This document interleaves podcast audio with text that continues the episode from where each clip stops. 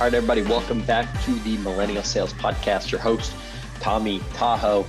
It is Monday, the what day is it? The 21st. We're getting after it. Uh, got a solo pod going today.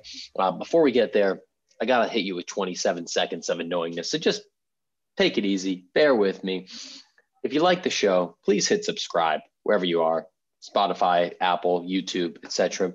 And second, hit me up on LinkedIn, Tom Alaimo work over at Gong. Shoot me a connection request. Send me a message. What'd you like? What do you not like? What kind of content do you want to see more of? Uh, all I'm trying to do is make this as valuable for you as possible. So let me know. Okay, end scene with that. Um, I'm excited to get into a little solo content, a quick hitter for you this Monday to hopefully add a lot of value.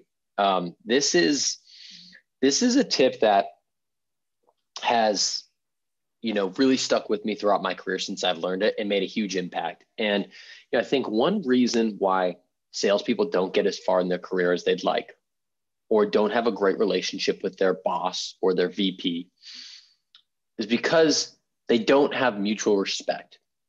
And there's a lot of reasons why that might be.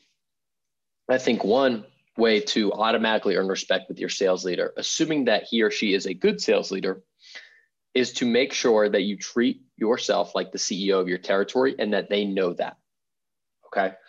Uh, there's a difference between treating sales as a job and as a career. There's a difference between owning your territory as a you know something that is your own personal little business that you're trying to run and just trying to hit your quota all of those and, and there's different things that you would do in each of those scenarios. If this was really your business and your livelihood there's different things that you would do. You would treat it differently. You'd have a different passion for it. And one main way i see that is through a weekly update okay? And this is something that when i was at TechTarget actually was forced upon me. Every monday my vp would you know corral everyone and say need your weekly update by by 5 p.m need your weekly update. Need your weekly update. And what first was the bane of my existence became my differentiation point in a lot of ways with uh, multiple different bosses in ways that I stood out in ways that I, um, you know, showed how much I cared and how much I knew about my business and, and honestly got them off my case a lot of the time. Okay. Um, because there's, there's, there's always this dynamic and I've had some great bosses and some not so great bosses, just like everyone has. Um, but even with great bosses, a VP of sales, they want to know what's going on in all your deals. That's their job, right? And so sometimes as a rep, that can be kind of annoying because you're like, yo, I got this, I got this, bro. Like I'm handling this. And they're like, no, I need to know every single thing about what's going on in the deal. On January 26th, you sent an email uh, to Susie and you got this reply. Tell me about that. I'm like, yo, you got to check Salesforce, you got to check the reports. So this is a way to proactively get people off your back as well.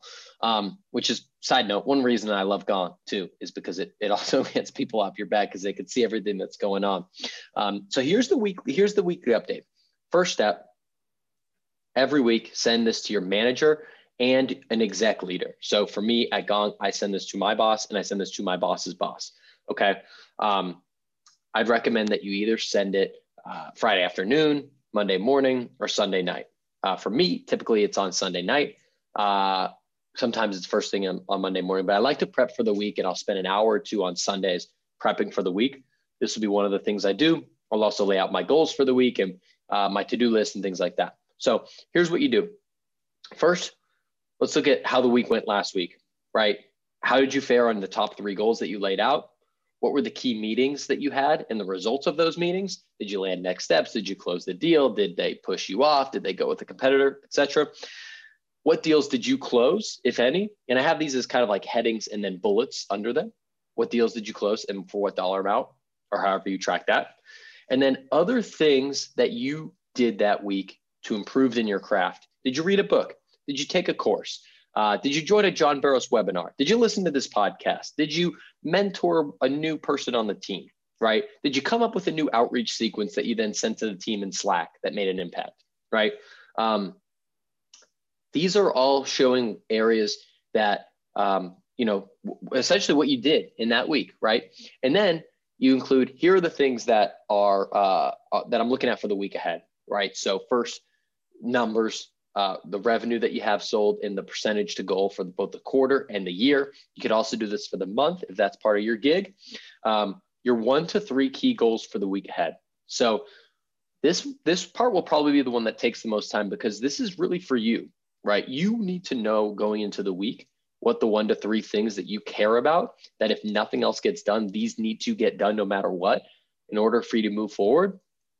Because if you don't have that, man, it's easy to just get caught in the fucking bullshit of the week and you get on these internal calls and you start talking to, you know, non-decision makers and you do your follow-ups, then all of a sudden it's Friday and you didn't really make any progress, right? So those key goals could be I want to spend an hour each day prospecting. It could be I want to build 200k in pipeline.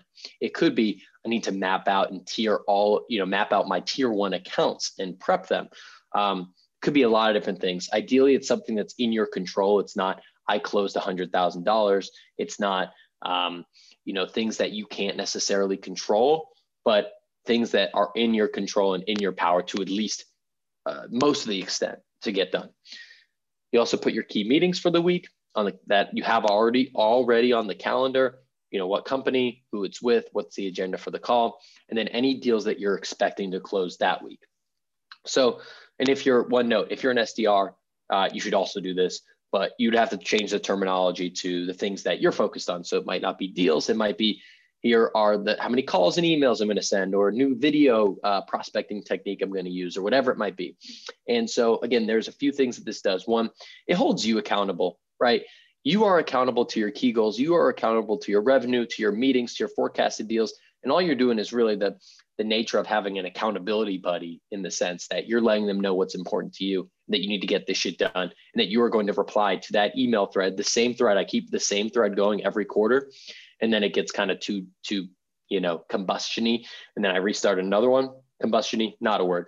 Anyways, we do that for about a month or for a quarter, and then restart another one. So one, that's keeping you accountable. Two, that's keeping your uh, leadership you know in touch with everything that's going on it saves you time it saves them time they start seeing you in a different light as someone that can be a strategic person and then third you know it shows you the log of everything that you've been doing especially in that bucket of what are you doing outside of your role to improve your craft so that when you are trying to get that promotion when you're going up for that raise when you are going up for a new job at another company whatever it might be you are keeping tangible evidence of all the things that you're doing. If someone sends you a message that you help them, uh, if you took time to mentor someone, all of that, document all that shit because that's what's going to help you get to the next level. So try that out. Send it every week.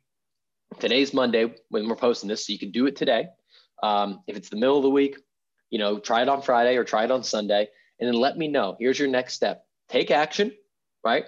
Take action. Let me know. Hit me up on LinkedIn Tom Alaimo, DM me, let me know, hey, I did the weekly update thing. Uh, it didn't work. It did work. Uh, I have a question. I need some advice, whatever it is. I guarantee you, if you do it the right way and you have a sales leader that's, you know, worth anything, that this is going to change your relationship for the better with them and put you on the faster track to a promotion. So that's what I got for you this week. Full interview. Uh, that's a great one coming on Wednesday. Until then, peace. Keep getting after it. I'll talk with you soon. Thanks for checking out that episode. Start of the year. Let's kick some ass. Again, one of my goals for this show is to get as many subscribers uh, wherever you're listening here uh, on Apple, Spotify, YouTube, etc. Subscribe, leave a review, and then hit me up on uh, LinkedIn, Tom Alaimo, uh, or any of my other socials at Tommy Tahoe. Look forward to connecting with you there. Peace.